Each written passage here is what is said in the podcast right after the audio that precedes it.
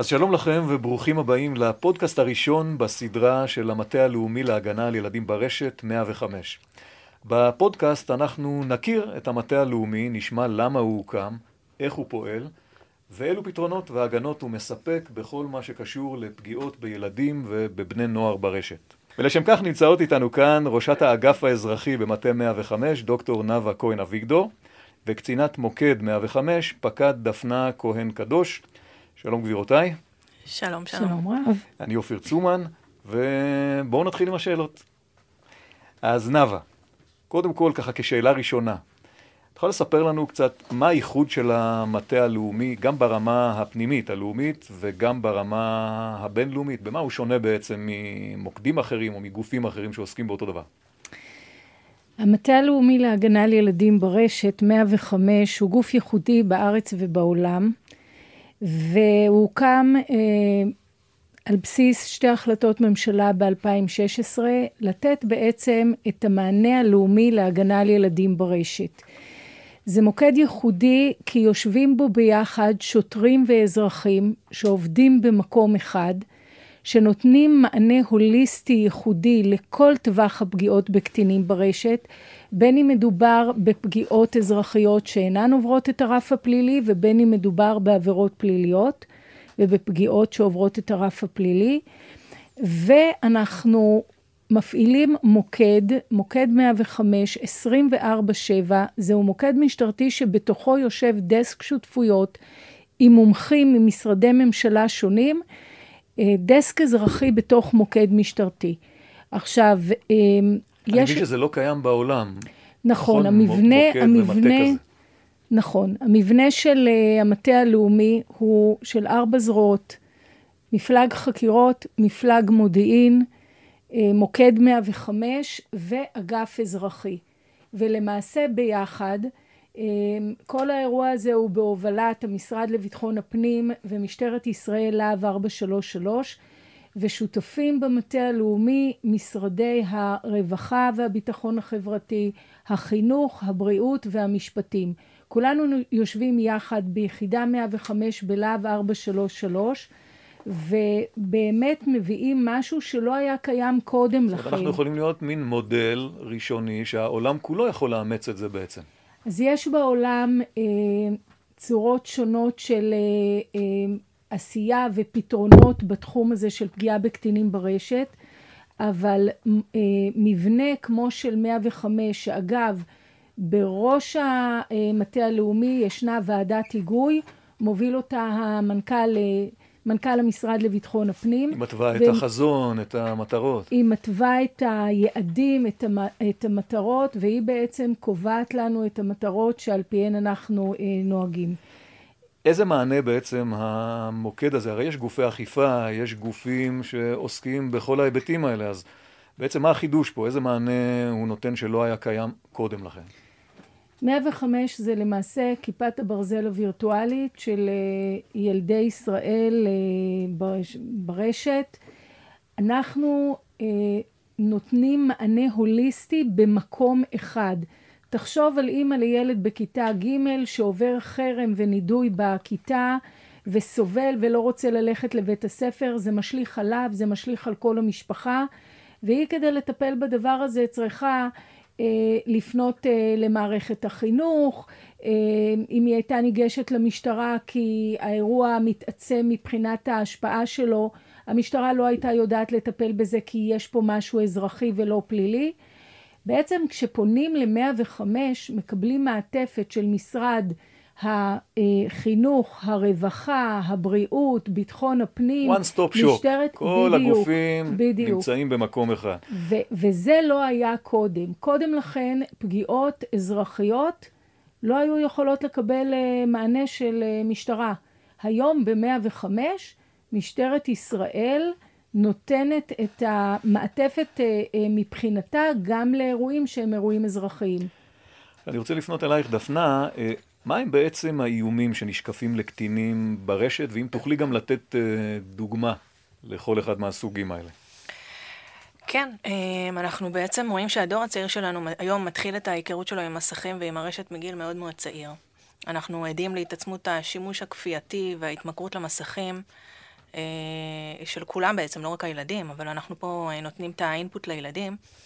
ואנחנו רואים בעצם שהעולם הווירטואלי והרשת הגדולה הופכים לזירת uh, פעילות מאוד משמעותית לכולנו. הנוער שלנו, הילדים שלנו בעצם מתחילים לקבל גבולות מטושטשים בין העולם הזה, העולם הווירטואלי, שהופך להיות עולם ממשי כמעט לכל דבר. אנחנו במוקד 105 נחשפים למגוון רחב מאוד של סכנות ופגיעות ברשת. פונים אלינו קטינים, בני נוער, הורים, אנשי חינוך, ובכלל כל אחד שנחשף uh, לפגיעה כזו או אחרת ברשת ומעוניין לדווח לנו.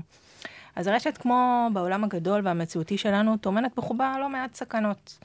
כמעט כל דבר שיכול להתרחש בעולם הפיזי, המציאותי שלנו, יכול להתרחש גם בעולם הווירטואלי. למשל. בעצם מהרגע שהילד שלנו מחזיק בטלפון נייד ויכול להתגלגל ממנו ולגלוש לכל תוכן ברשת, אנחנו קודם כל לוקחים את הסיכון שהוא יכול להיחשף לתכנים לא הולמים, ולתכנים שלא uh, תואמים בהכרח את הגיל שלו. אם פעם פגיעות uh, של uh, בריונות, uh, חרם, שיימינג, אה, שהיו בקרב קטינים ובני נוער אה, במרחב הפיזי, בבית הספר, בתנועת נוער, אז היום זה עבר לכל קבוצות הוואטסאפ הכיתתיות, השכבתיות. זה עבר לרשתות החברתיות, והפגיעה לפעמים היא אפילו יותר קשה ו- ומתמשכת. אה, חשוב, חשוב בעצם להבין שאנחנו עדים לפגיעות מיניות, שכוללות הפצת תמונות וסרטונים מיניים של קטינים, שכוללות לפעמים סחיטה ואיומים אפילו. לפעמים זה מתחיל כמשהו תמים אה, שנשלח אה, בין, אה, בין חברים בתוך קבוצה קטנה וסגורה, עד שבעצם אותו, אותה תמונה או סרטון אה, מופסים מחוץ לקבוצה, אה, ואז בעצם יש הפצה מאוד גדולה ומגיעים לתפוצה רחבה מאוד בכל מיני קבוצות. בכלל הנוער היום מרגיש מאוד בנוח לצלם את עצמו בכל מיני סיטואציות, בכל מיני מקומות, בתמונות חושפניות יותר, חושפניות פחות. וצריך להדריך את הדור הצעיר שלנו שכל צילום שעושים, כל תמונה, אה, וכל אה, הפצה של משהו ברשת, אפילו אם זה לחבר או לחברה טובים, יש פה סיכון שזה יכול לעבור הלאה, וכבר לא תהיה לנו שליטה על ההפצה. יש גם זליגה של אינטראקציות מתוך הרשת אל מחוץ לרשת. נגיד, כל מיני פדופילים שתופסים אה, ילדים או נערים בכל מיני מרחבים בתוך, ה, בתוך הרשת, נוצרת ביניהם איזושהי תקשורת, ואז זה עובר לוואטסאפ, וזה עובר לטלפון, וזה עובר לחיים האמיתיים. היו דברים כאלה בעבר, וכל הזמן יש. אה, זאת אומרת, יש ממשק בעצם מאוד מאוד הדוק, נכון? בין הפשיעה הווירטואלית גם לבין הפשיעה הרגילה בחוץ. נכון מאוד, נכון מאוד. כל פגיעה שיכולה להתקיים במרחב הפיזי, יכולה גם להיות במרחב המקוון. ובעצם פה אתה מדבר על סוג של פגיעה אחת, על, על פדופילים ברשת, או על אנשים שיש להם כוונות זדון. Uh, כאן בעצם uh, הכל יכול להתחיל משיחה מאוד תמימה ברשת. הנוער היום uh, מרגיש מאוד בנוח לדבר עם זרים ברשת. וזה גם מאוד נורמטיבי. Uh, ומשם בעצם uh, uh, אנחנו חייבים כהורים וכחברה לתת להם את כל תמרורי האזהרה, להעלות למודעות כל מיני סכנות. גם אם מדברים עם מישהו זר, להבין שיכולות להיות השלכות לזה. דיברנו על הדמיון בין הפשיעה בחוץ לפשיעה המקוונת. מה הם המאפיינים הייחודיים של פגיעה ברשת לעומת פגיעה במרחב הפיזי? אז לגבי מאפייני הפגיעה ברשת, אה, אנחנו רואים שכל הנושא של אנונימיות, כל הנושא של זהויות בדויות, כל האינטראקציה שלך מול מישהו אחר שאתה יכול לחשוב שהוא אה, נער בן גילך או זו נערה בת גילך ולמעשה מסתתר שם אה, מישהו זר שמנסה לפגוע ולהתחזות. זה, זאת, זה, זה מרחב סכנה אחד. נקודה נוספת זה הנושא של המרחק הפיזי. ברגע שקיימת פעילות אלימה בין שני בני נוער במרחב הפיזי, עומד מולך ילד שאתה פוגע בו, אתה רואה איך אתה משפיע בפגיעה שלך על, ה, על אותו ילד, זה יכול להיות בכי, זה יכול להיות התכווצות, זה יכול להיות אה, אה, תנועות אה, גוף כאלה ואחרות, אתה רואה... קרוב לעין, מה... קרוב אל הלב. נכון, וכאשר אנחנו אה, מאחורי המסך, והיד קלה על המקלדת, אתה יכול לפגוע, אתה יכול לעשות שיימינג, אתה יכול אה, אה, באמת לייצר פעולות אלימות, ואתה לא רואה כיצד אתה משפיע, זה נראה מאוד מרוחק. מכה קלה באווירון, מה שנקרא. גם, ואז אתה, גם אם אתה מקבל לייקים תוך כדי, אז אתה מקבל סוג של... אה, תמיכה לפעולה האלימה שאתה עושה, בלי לראות את ההשלכות על מי שנמצא מהצד השני. עכשיו, מה שקורה במרחב המקוון, שמה שעולה לרשת נשאר ברשת, ואותה פגיעה שאולי בחצר בית הספר הייתה סוג של פגיעה שקרתה ו... ופגה וכולם חוזרים לבתים ויום הלימודים נגמר, פה זה נשאר ברשת. שזה חיי זה נצח. לא, זה לא עוזב אותך, ואותה פגיעה חד פעמית הופכת להיות פגיעה מתמשכת, והצופים ומי שנחשף לאותה פגיעה זה כמויות אדירות של אה, אה, אה, בני נוער וילדים, ומעבר לכך, ואנחנו יודעים על מקרים שבהם בעקבות פגיעה ברשת, משפחות שלמות נאלצו למצוא מקום מגורים אחר. אנחנו יודעים גם על מקרים שעברו למדינה אחרת. אה, למרות שמעולם הרשת אי אפשר לצאת, אי אפשר לעבור לעולם אחר. הרשת מלווה אותך בכל מקום שאתה נמצא. נכון, אתה יכול לעבור לעיר מגורים אחרת, ובסופו של דבר אה, יוצא לפאב השכונתי ומזהים אותך מאותו סרטון שהופץ. אז זה מן הסתם גם אה, מצריך מאמצי אכיפה מיוחדים ביחס למרחב הפיזי, כי יש בעצם אתגרים שהם שונים מהמרחב הפיזי. אני רוצה רגע אה, אה, להמשיך ולשאול אותך דווקא על, על נתונים אה, סטטיסטיים, או אם יש לכם נתוני מחקר, על מאפייני הפגיעות בקטינים ברשת, אולי גם על היקפים.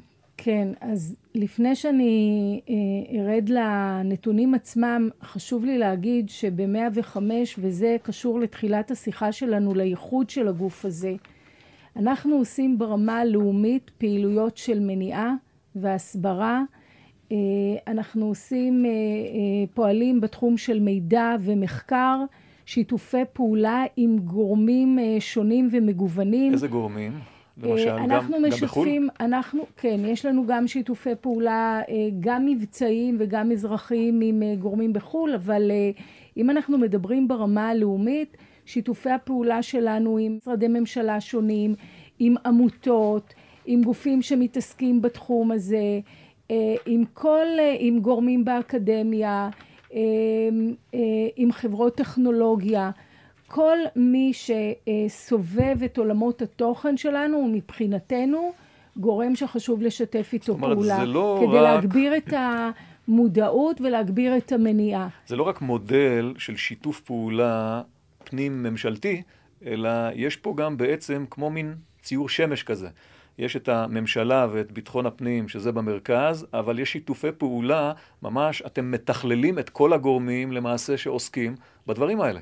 נכון, ובהחלטת הממשלה נקבע באמת שאנחנו הגורם הלאומי המוביל ב, ב, בעולמות התוכן האלה, ואנחנו גם מבינים שגוף אחד לבד או משרד אחד לבד, חזק ומשמעותי ככל שיהיה, לא יכול לתת את הפתרון. ברגע שכולנו עובדים ביחד, גם עם, עם גורמים בתוך הקהילה, ברשויות המקומיות, אה, אה, אה, ברגע שיש מעטפת של שיתופי פעולה, העוצמה והאפקט של, ה, של מה שאנחנו מובילים באים לידי ביטוי. ושאלת על נתונים, אז אני אתן ככה זרקור על הנתונים המשמעותיים. מהקמת אה, מוקד 105 בשישי לשני 2018, שזה היה יום האינטרנט הבטוח הבינלאומי, ועד היום, המוקד טיפל בלמעלה מ-36 אלף אירועי פגיעה בקטינים ברשת. הגילאים המשמעותיים של פוגעים ונפגעים זה 12, 13, 14. כלומר, הפוגעים כאשר... והנפגעים הם מאותם גילאים. נכון, כאשר גיל 12-13 זה ציר שבו יש את מירב הפוגעים ומירב הנפגעים אה, אה, על פי הדוחות שלנו. אגב, כל חודש יוצא דוח של מוקד 105, כאלף אירועי פגיעה בקטינים בחודש, הכל עולה לאתר, הכל חשוף לציבור. זה אירועים שאתם יודעים עליהם כי מתלוננים, או כי אתם מאתרים ומנטרים את זה מהרשת? אז למוקד 105 יש פניות טלפוניות, אה, פונים אל המוקד, והנתונים שאני מציפה כאן זה נתונים כתוצאה מפניות שהגיעו למוקד. כמובן שיש פניות שאחרי זה אה, הופכות לאירועי חקירה, עוברות למפלג המודיעין, ויש אה, פעילות רחבה יותר סביב אה, אירועים מסוימים. אבל זה אומר שלציבור יש מודעות זה, לקיומו בעקבות... של המוקד. לגמרי, אם כי פה יש לנו עוד הרבה עבודה לעשות. וזה אנחנו פה. בהמשך, נכון, וזה חשוב מאוד. נתונים נוספים שאני יכולה להגיד, אמרנו, אמרנו גילאים, יש פן מגדרי מובהק. כ-80 אחוז פוגעים וכשני שליש נפגעות. זאת אומרת, יותר בנות נפגעות ברשת ויותר בנים, וזה יכול להיות פוגעים, זה גם בגירים, יותר בנים פוגעים ברשת. וגם ו... זה די דומה לעולם הפיזי. נכון, נכון, ונקודה נוספת שלמדנו מתוך המחקרים שלנו ב-105, זה שכ-70 אחוז מהפוגעים בקטינים הם קטינים. ולכן האירוע ש... זה מפתיע. ולכן, כן, כי אנחנו נוטים לחשוב שיושב איזה פדופיל מבוגר נכון. ופוגע. אז נכון שפגיעות של פדופילים או סוטים ועברייני מין למיניהם אה, אה, עלולות להיות פגיעות בעשרות ובמאות ילדים. אגב, לא רק ב- ב- בישראל, זה יכולה להיות פגיעה במרחב המקוון גם בחו"ל. אה, זאת אומרת, אה, טווח הנפגעים הוא רחב, וזה גם מקשה על האכיפה ועל הטיפול, ויש פה אלמנטים משפטיים, אבל זה ממש לא ככה, כי הילדים שלנו נמצאים ברשת כל הזמן, וגיל השימוש יורד, ומשך השימוש עולה, ולכן יש הרבה מאוד פגיעות שמגיעות ל-105, שבהם פוגעים קטינים, פוגעים בקטינים. יש לזה עוד משמעות לנו כהורים, שאנחנו צריכים לא רק לשמור על הילדים שלנו מפני פגיעה ברשת, אלא גם להיות אחראים על הילדים שלנו שפוגעים באחרים ברשת. כלומר, זה שני כיווני חינוך שונים לגמרי, זה מאוד מעניין. אני רוצה לשאול אותך, דפנה, לגבי המוקד. איך בעצם, ברמה הטכנית, התכלס, איך מטופל אירוע ברגע שהוא מגיע למוקד? אוקיי, okay, אז קודם כל חשוב להבין את מבנה המוקד. מוקד 105, כמו שבעצם אה, נאוה ציינה, הוא אה, אה, מוקד מאוד מיוחד. המודל שלו הוא מודל אה, שאין אה, אותו בעולם, מורכב מאזרחים ושוטרים שעובדים זה לצד זה. בעצם אה, החלק המשטרתי מורכב משוטרים שהם חוקרי רשת, אה, שהם בעצם עוברים אה, תהליך אה, הכשרה והסמכה של חוקרי משטרה. בעצם הם חוקרים לכל דבר. כשבעצם הם מקבלים הכשרות והעשרות ייחודיות לעניין העיסוק שלהם במוקד, והם בעצם חוקרי הרשת במוקד.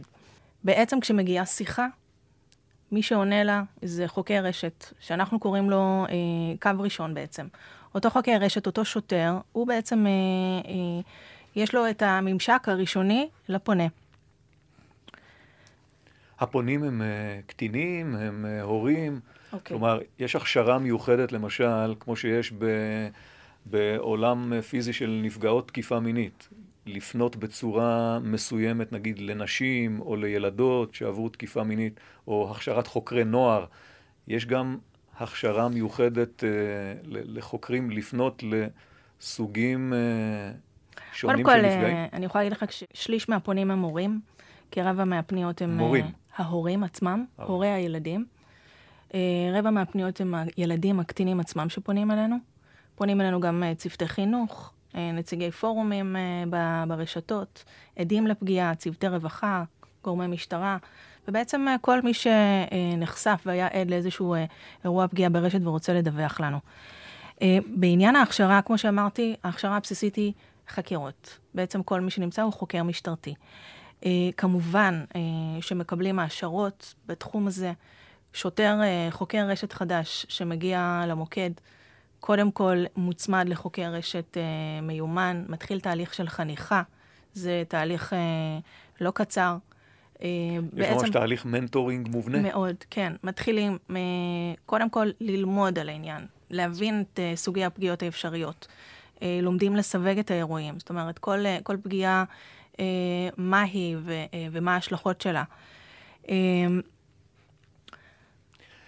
יש לי שאלה לגבי, זו שאלה שמטרידה אותי, אני עוסק במניעת הטרדה מינית כעורך דין כבר הרבה מאוד שנים.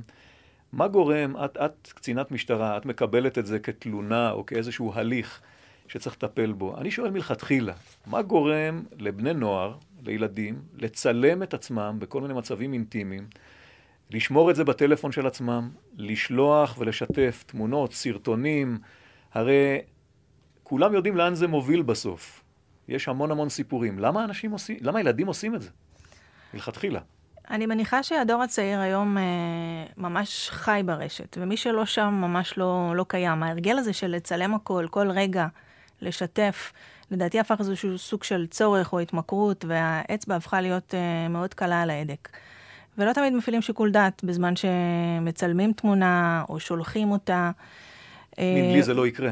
לי כזה. זה לא יקרה, וגם אם החבר שלי עושה את זה, אז כנראה שזה בסדר שאני גם אעשה את זה.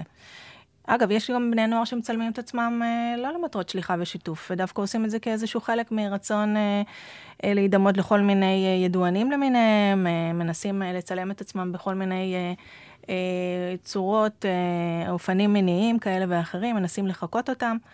אה, ובעצם יש פה גם סכנה, ברגע שמצלמים תמונה וזה שמור לך בטלפון, אז מכאן לזה שמישהו יפרוץ לך את הטלפון, או בעצם אה, ייקח לך את התמונה ויעשה בהפצה, הוא מאוד מאוד אה, קצר. חשוב לי אבל לציין שגם כל פנייה שמגיעה למוקד, אותו חוקר רשת שמקבל אותה, קודם כל, כמו שאמרתי, צריך לסווג אותה, אה, וצריך לקבל את הנתונים הראשוניים. אה, קודם כל, עם מי מדברים? האם זה הנפגע, האם זה ההורה, ומה מיידיות האירוע. בהתאם לזה אנחנו מבקשים את הנתונים אה, אה, הטכניים הקיימים, האם יש דברים שמעידים על מי אה, הפוגע, האם יש צילומי מסך, האם יש התכתבויות אה, שמעידות על, אה, על הפגיעה. אנחנו מבקשים את כל הנתונים האלה, אה, ומבקשים מאותו אה, מודיע או אותו נפגע לשלוח אלינו למוקד.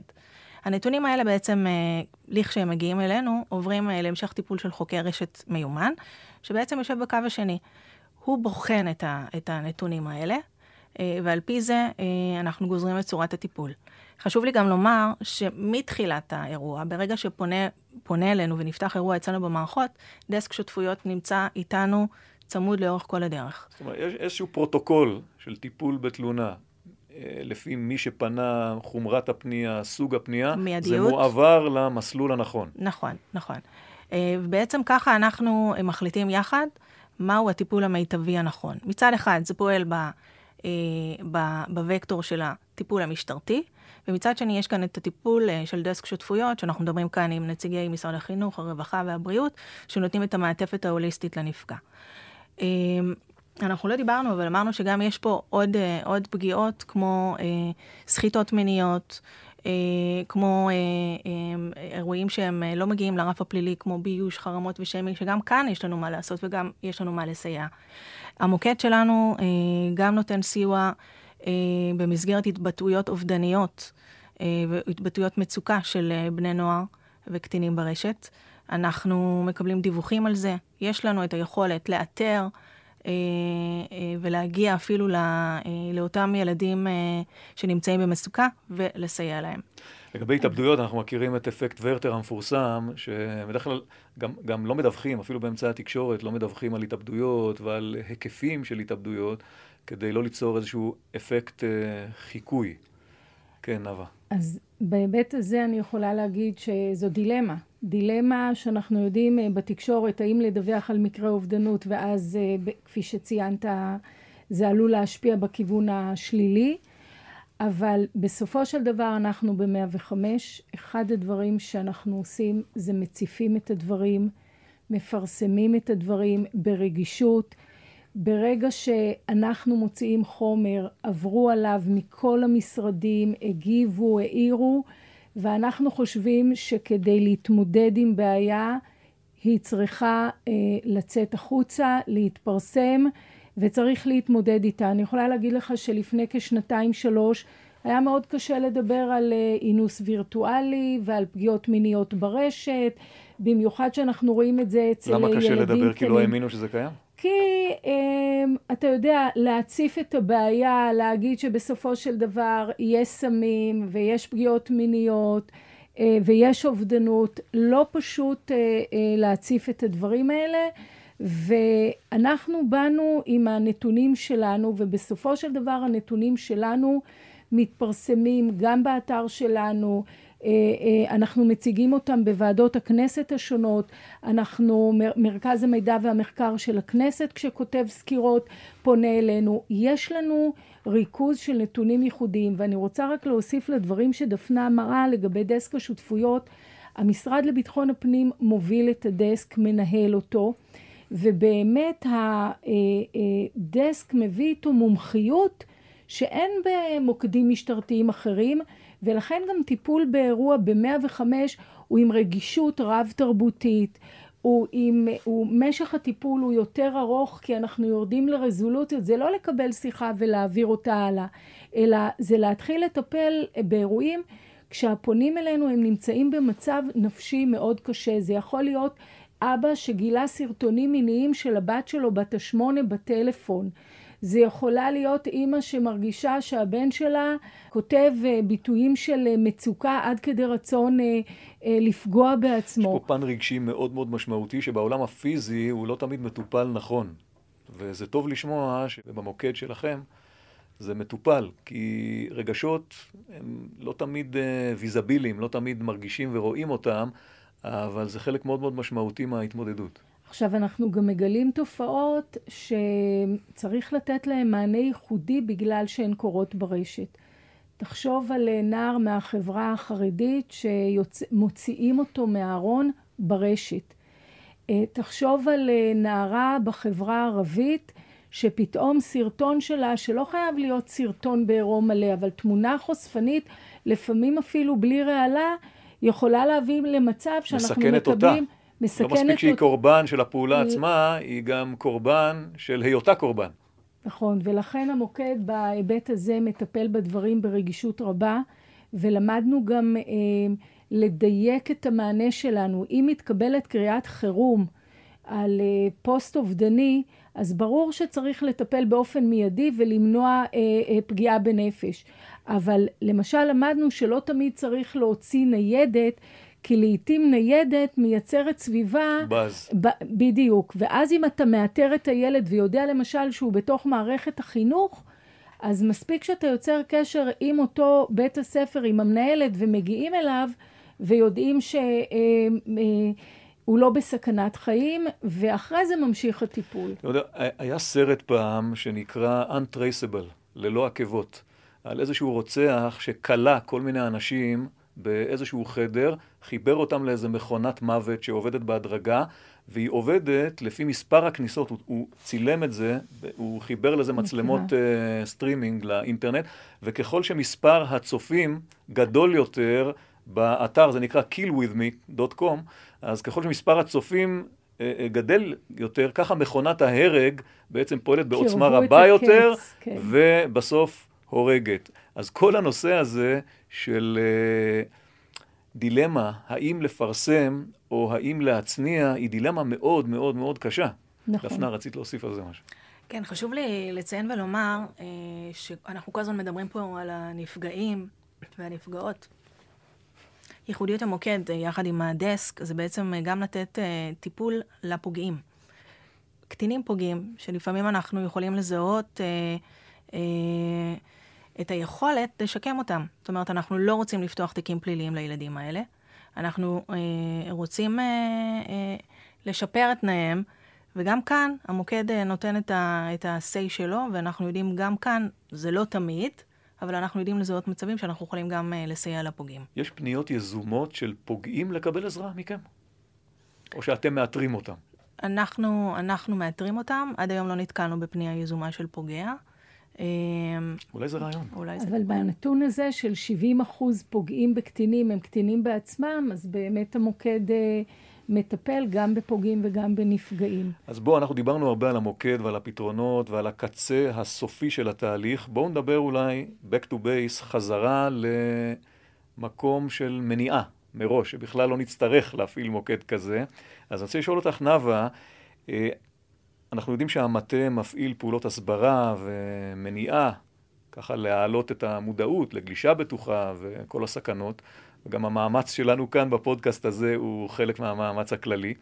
אז מה זה בעצם אומר הסברה? האם יש הסברה ממוסדת, נגיד במערכת החינוך? האם זה חלק מתוכניות הלימודים? בעיניי זה צריך להיות חלק אה, אינטגרלי, זה יותר חשוב מתמטיקה, מתנ"ך, ממדעים ומכל דבר אחר, הבטיחות.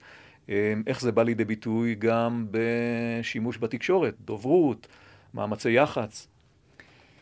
אמ, אנחנו פועלים לאורך כל השנה עם נקודות שיא, והיופי ב-105 זה השותפות של חמישה משרדי ממשלה שלוקחים את הידע שנצבר בתוך 105 ולוקחים אותו אל תוך המשרדים כדי לייצר במשרדים עצמם פעילויות של מניעה והתערבות. כלפי הציבור מתחבר בדיוק למה שציינו קודם, לדילמה של האם לפרסם תופעה אה, קשה כזו או אחרת. אם אנחנו נתקלים באירוע או בתופעה או באפליקציה חדשה שיש איתה סכנה, שהיא בשלב הזה נמצאת רק בחו"ל, אבל אנחנו מתחילים לזהות אירועים כאלה אה, שמגיעים למוקד, בנקודה מסוימת אנחנו צריכים לקבל אה, החלטה האם להוציא על כך הודעה לעיתונות, אה, הודעה מושכלת, לא, לא מייצרת פאניקה, אבל שההורים ידעו שזה קיים ואיך להתמודד ומה לעשות.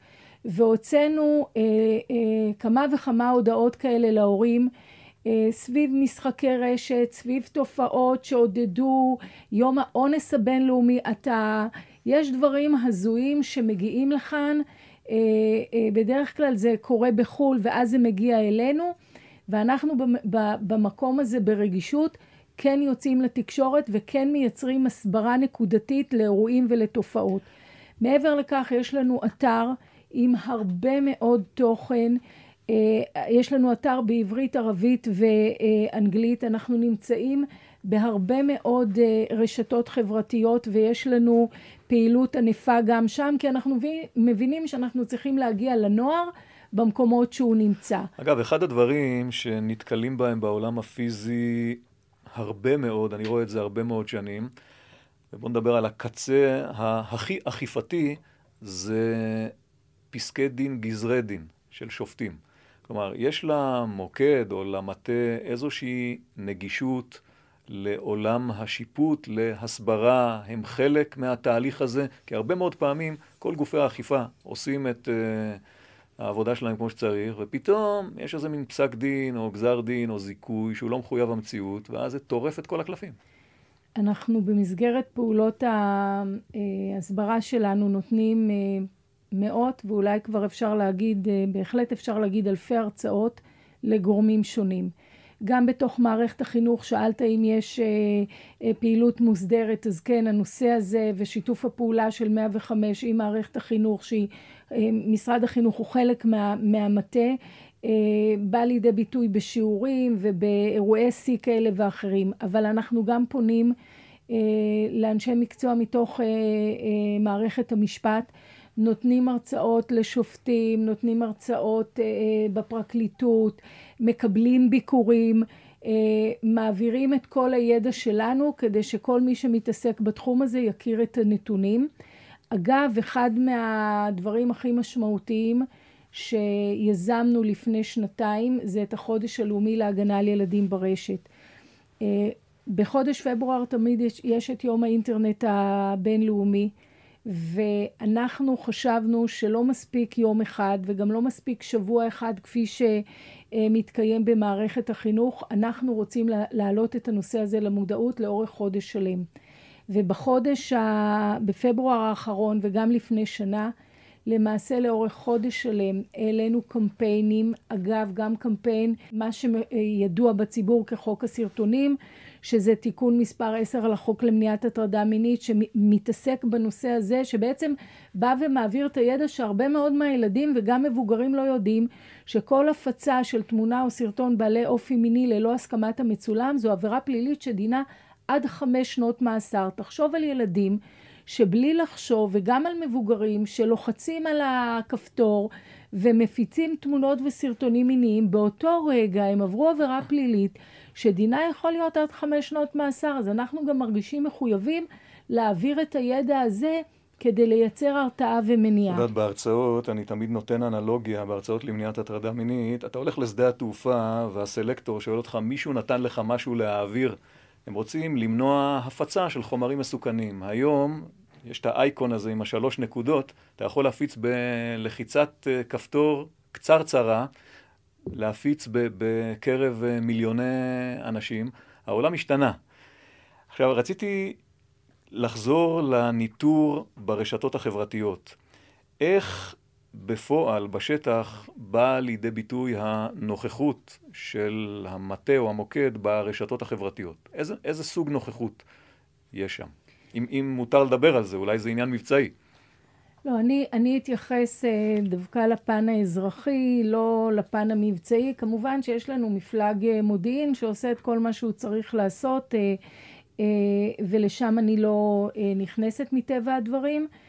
כפי שאמרתי, אנחנו מייצרים, מעלים תכנים, מעבירים מסרים באמצעות סרטונים, באמצעות קמפיינים יותר מדויקים.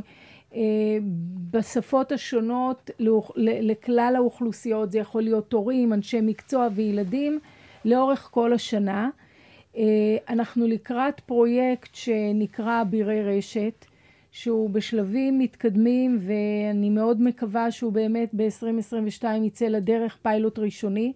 שבו אנחנו נהפוך להיות אקטיביים ולא רק פסיביים בקבלה של תלונות. מה זה? זה כמו שומרי דרך? זה לקחת אנשים שיהיו העיניים והאוזניים שלכם? לגייס מתנדבים שישבו וינטרו את הרשת, את, המק... את המידע הגלוי ברשת, מידע שחשוף לכולם, אבל יהיו במקומות שבני הנוער נמצאים שם. ויעתרו אם זה ביטויים של מצוקה ואם זה פוסטים אובדניים ואם זה פגיעות כאלה ואחרות. ככל שזה יהיה אירוע שעובר את הרף הפלילי זה יעבור כמובן למוקד. ואנחנו נייצר שם מניעה והשפעה חיובית וננסה להגיע גם לאוכלוסייה של העומדים מהצד של מי שחשוף לפגיעה באחר ולא עושה עם זה כלום, לייצר סוג של אה, באמת השפעה חיובית. מידע אה... מהשטח, יש המון המון אנשים שכותבים ערכים בוויקיפדיה, אני מקווה שלפחות אה, חלק מהאנשים שיש להם זמן לעשות את זה, יוכלו גם להיות שותפים במאמצים המאוד מאוד חשובים שבאים לידי ביטוי בפעילות שלכם. אני רוצה לשאול אותך, דפנה, אה, בפן האכיפתי, את קצינת משטרה, אתם מבצעים פעילויות מניעה ברשת או אכיפה. קראתי איפשהו באתר שיש גם אה, אכיפה אלטרנטיבית. מה זה בעצם אומר? טוב, אני אסביר. המשפט הפלילי הקלאסי פועל במקרים שבעצם אה, נעברה עבירה. אה, ישנה פגיעה, ואנחנו מאתרים קצות חוט, ובעצם ככה אנחנו רוצים לאתר את החשוד ולמצות איתו את הדין. זה בקו כללי מאוד. במקרים שלנו, אה, במקרים של פגיעה ברשת, איתור של פוגעים הוא תהליך שיכול לקחת אה, הרבה זמן, לפעמים אה, אפילו חמקמק. לכן כאן אנחנו פועלים בשיתוף עם משרד המשפטים להוציא צווים כדי למנוע את העבירה עוד לפני שהתרחשה. מה זה אומר? בעצם האכיפה האלטרנטיבית, כמו שציינת, עניינה חסימת גישה לאתרים פוגעניים או לתכנים פוגעניים מסוימים מאתרי אינטרנט ברשתות חברתיות, ובעצם כל מה שיש ברשת. וכאן אנחנו בעצם מקווים שאנחנו מונעים את הפגיעה עוד לפני שהיא התרחשה. מה זאת אומרת, זה צנזורה כמו בסין, שחוסמים... אה, חלק אתה מהרשת? אתה בעצם uh, יכול uh, לנסות להיכנס לאיזשהו אתר בעל תוכן פדופילי, ובעצם לא תוכל להיכנס. הגישה לאתר נחסמת, כן. כלומר, חסימת גישה כללית לכל אזרחי נכון, המדינה. נכון. אוקיי, ואין נכון. בעיה... זה חוקי לגמרי, זה חוקית. עם צו בית משפט, וזה, וזה אוקיי. עובד. מצוין. זה אגב שיתוף פעולה עם האינטרפול, וזה בדיוק דוגמה לשיתופי פעולה שאנחנו עושים עם גופי אכיפה אה, בכל העולם, אה, בהתאם לטיפול באירועים כאלה ואחרים. ואחת לכמה חודשים רשימת האתרים אה, מתעדכנת, ונחסמו עד היום אלפי אתרים ש... אבל מטבע הדברים הם כל הזמן צצים וקמים נכון. מחדש, יש אפשרות, אה, זה קצת כמו המפלצת פעולה, הזאת, איך קראו לה? החימרה, שכורתים לראש, מיד צצים נכון. עשרה ראשים אחרים. זה חלק מהיתרונות והחסרונות של הרשת. זה קיים. תגידי, נאוה, אה, בתור האחראית על הפן האזרחי, שככה מתכללת את כל העניין, שיתוף פעולה בין חמישה גופי ממשלה שונים, זה מאוד מאוד מסובך. כל גוף ממשלה כשלעצמו זה מסובך, אז עוד שיתוף פעולה בין חמישה זה בכלל מסובך. ומשטרת ישראל. תוסיפי על זה את המשטרה, שהיא עצמה גוף מורכב וגדול. איך, איך מצליחים בעצם בפרקטיקה, בתכלס, בשטח, ליצור שיתוף פעולה יעיל, כשאנחנו יודעים שחלק מהמשרדים כשלעצמם לא תמיד מגלים, אני אגיד את זה בעדינות, מקסימום יעילות. אז עוד שיתוף פעולה כזה? אז אנחנו גוף אה, מאוד יעיל, מאוד ממוקד, יש לנו מטרה מאוד ברורה, והיופי זה שכל גוף מביא את היתרונות שלו ואת היכולות שלו. גם המשטרה לומדת טרמינולוגיה אזרחית חדשה, גם אנחנו הופכים להיות כבר חצי שוטרים ולומדים התנהלות משטרתית והבנה של עולמות התוכן של האכיפה. וכשכל גוף מביא את השפה המקצועית הייחודית שלו ויושבים ביחד ומלבנים דברים ולומדים אחד את זווית הראייה של השני, התוצאה היא תמיד טובה יותר, הוליסטית, שנותנת מענה שלא היה קודם לכן. כשאנחנו מוציאים ניירות עמדה, כשאנחנו מוציאים עלונים עם חומרים, כשאנחנו מפרסמים כתבות, עוברים על זה אנשי מקצוע מעולמות תוכן שונים, וכל אחד מדייק את הרגישות ואת הזווית המיוחדת שהוא רוצה לתת לאותו, לאותו מסמך. ולכן בסופו של דבר הידע הוא עשיר יותר והתוצר הוא טוב יותר, אבל אני חייבת להגיד לך שמגיעים אלינו קבוצות מכל העולם, המודל הזה של 105 הוא מודל שמנסים ללמוד אותו ולחקות אותו בארץ ובאים הרבה קבוצות מהעולם והשאלה הראשונה שהם שואלים, כי זאת אומרת הם באים, מבקרים, רואים ואז הם אומרים איך לעזאזל אתם מצליחים להסתדר חמישה משרדי ממשלה ומשטרה, אצלנו זה לא היה מצליח. אז אני תמיד אומרת... וכל הסדרות אנחנו... האמריקאיות, הפדס, הפדרלים עם השריפים לא מסתדרים אחד עם השני, אז חמישה משרדים ממשלתיים ביחד. אז אני תמיד אומרת, אנחנו אוכלים חצץ, אבל בסוף יש מטרה משותפת, ובסופו של דבר, בשטח, התחלנו בחשיבה ב-2014, החלטת ממשלה ב-2016. זה פועל כמו שצריך. זה פועל, וצריך דיב... להשתפר, תמיד צריך להשתפר. אבל אני... אתם במגמה של התמקצעות. אתם לא פועלים הרבה שנים. נכון. וזה כבר משהו שפועל, אני חושב שזה מאוד מאוד... אני יכולה לתת לך נתון אחד שמאוד עודד אותנו, שבשנה שעברה, ב-2021, הייתה עלייה של 7% בקטינים נפגעים שפנו למוקד. אז זה מעיד לא רק שהם כן. מודעים, אלא גם שסומכים כנראה על נכון, המוקד. נכון. דיברת קודם על מטרות, אחת המטרות של הפעילות היא הנגשת אמצעי דיווח. עכשיו, אנחנו מהפרקטיקה יודעים שלמשל לקורבנות עבירה, במיוחד קורבנות של פגיעה מינית, יש המון מחסומים בפני הגשת תלונה. בושה, האשמה עצמית, פחד מפומביות ושיפוטיות ושורה ארוכה. איך אפשר בעצם לעזור להם להתגבר על שורה כזאת ארוכה של מחסומים ולעודד אותם לדווח? כמו שאמרת, יש עלייה בדיווח. איך עושים את זה ממוסד? אנחנו באמת מנסים להנגיש את, ה, את שיטת הפעולה המיוחדת של 105 בכל דרך אפשרית. אה, ובסופו של דבר הפנים שיוצאות החוצה הם גם פנים אזרחיות. חלק מהחשש באופן טבעי יכול להיות לפנות למשטרה. ברגע ש-105 הוא פנים אזרחיות ומשטרתיות, מצד אחד יש את היתרונות של המשטרה, ומצד שני יש את היתרונות של ההכלה, של הקטע של החינוך והרווחה הרגישות. והבריאות והרגישות, המענה הרב-תרבותי. אמ, ואנחנו היום גם אה, אה, בשלבים של אה, הרחבת דרכי הפנייה ל-105. אנחנו מדברים על פעילות לפתוח פניות מקוונות, ואנחנו מבינים שאנחנו צריכים להרחיב את יכולת הפנייה ל-105. אז אנחנו, יש עוד הרבה הרבה מה לדבר, אבל הגענו לסיום. רציתי לשאול אתכם כשאלה אחרונה, איך הציבור בעצם יכול לעזור לכם, לעזור לו.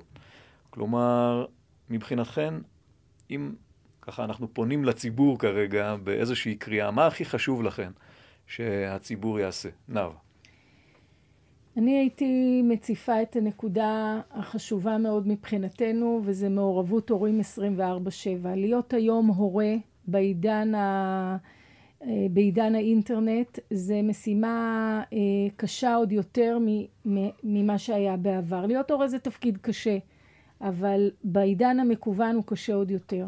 המעורבות צריכה להיות 24/7. ההורה צריך להבין שגם אם הילד נמצא בחדר שלו המוגן והסגור, הוא עדיין נמצא בחוץ, הוא עדיין משוטט ברחובות הווירטואליים, הוא עדיין אה, עלול להיחשף ל, אה, לאנשים שמעוניינים לפגוע בו, שמתחזים. החשיבות ברורה, השאלה אבל, הורים הם אנשים by definition, בהגדרה, אנשים עסוקים, שצריכים גם לפרנס, ויש להם חובות בעבודה, ויש להם חדר כושר, ויש להם חברים, ויש להם אה, אירועים משפחתיים, ויש להם מיליון דברים לעשות. איך משכנעים אותם להקצות זמן, משאבי תשומת לב, לדבר הזה שהם בכלל לא מבינים בו? אז קודם כל אנחנו מציפים בפניהם בהרבה מאוד uh, הרצאות. דרך אגב, יש לנו פרויקט מדהים של הרצאות במקומות העבודה, וכמו שאתה אומר, קשה להביא את ההורים נגיד בערב להרצאה בבית ספר. אנחנו באים אל ההורים במקומות העבודה, ונותנים הרצאות uh, במקומות עבודה לאלפי הורים. ולפעמים גם לעשרות אלפי הורים שמחוברים, uh, מקבלים את ההרצאה באופן מקוון, וקודם כל מציפים בפניהם את הנתונים, את הפגיעות, את הסכנות, ולא פעם ולא פעמיים, אחרי הרצאה כזאת ואחרי ביקור ב-105, אנשים יוצאים ואומרים, הדבר הראשון שרציתי לעשות זה ללכת הביתה, לסגור את הילד שלי בחדר ולדעת שהוא מוגן. ואז אנחנו מזכירים שגם שם הוא עלול לא להיות מוגן. אז אולי צריך, כמו בחוק למניעת הטרדה מינית, לחייב מקומות עבודה. אתם יודעות שיש אה, תקנה 2ד בחוק למי שככה מהדרין. שמחייב את מקומות עבודה בקיום הדרכות, אולי צריך אה, לפעול אה, כמאמץ חקיקתי ולחייב מקומות עבודה גם לעשות את הדברים האלה. זה ככה נקודה למחשבה. דפנה, מה מבחינתך הכי חשוב? אני אתייחס למה שנאווה אמרה ואוסיף ואומר שהורים היום חייבים לשמור על ערוץ תקשורת פתוח עם הילדים. הפתיחות היא דבר שהוא מאוד מאוד חשוב. חשוב שהילד שלהם ירגיש בנוח לבוא ו... לספר להם, לדווח על אה, איזושהי פגיעה שהוא עבר, או אפילו איזשהו משהו שלא נוח לו. אה, עצם השיח והפתיחות זה כבר מעלה את המודעות. ומכאן אני עוברת לעניין הזה שמאוד מאוד חשוב לנו כחברה וכהורים להעלות את המודעות להתנהלות, להתנהלות בטוחה ברשת בקרב הילדים שלנו. אה, לתת את כל סימני האזהרה, את כל הטיפים הקטנים, לתת להם באמת את הכלים. אה, ואנחנו כמובן יכולים במוקד אה, לספק אותם לכל מי שמתקשר ולתת את ההכוונה הנכונה ל, אה, למה להתייחס ולמה לא להתייחס. כלומר, זה בטיחות לכל דבר. לגמרי. הורים יודעים איזה סכנות אורבות לילדים בכביש, אז הם מזהירים אותם מהכביש. נכון. הורים צריכים לדעת אילו סכנות נכון, אורבות זה לילדים כמו שאתה לא במרחב הווירטואלי, מפתח, ולהיות מעורבים גם בזה. זה כמו שאתה לא תיתן מפתח למישהו זר, מפתח הביתה. אז גם כאן, הילד שלך צריך לדעת שהוא לא יכול לחשוף פרטים אישיים ולתת סיסמאות אישיות אה, אה, לנתונים אישיים שלו. דבר נוסף, אה, ילדים, שימו לב, שימו לב מה אתם עושים לפני שאתם אה, מצלמים תמונה. תחשבו מה ההשלכה של כל תמונה שכזאת. אה, תחשבו האם אה, זו תמונה שיכולה בעתיד אה, אה, לגרום לכם לאי נעימות. ובכלל, אם יש תמונה וקיבלתם, לעצור את ההפצה, אין צורך להמשיך אותה. אה, אם אתם לא יודעים, אז תשאלו ותתייעצו, נכון. ותדברו עם מבוגרים, עם חברים שלכם. תודה רבה לכם, גבירותיי, דוקטור נאוה כהן אביגדור ופקד דפנה כהן קדוש. ועד כאן הפרק הראשון בסדרת הפודקאסטים של המטה הלאומי להגנה על ילדים ברשת 105.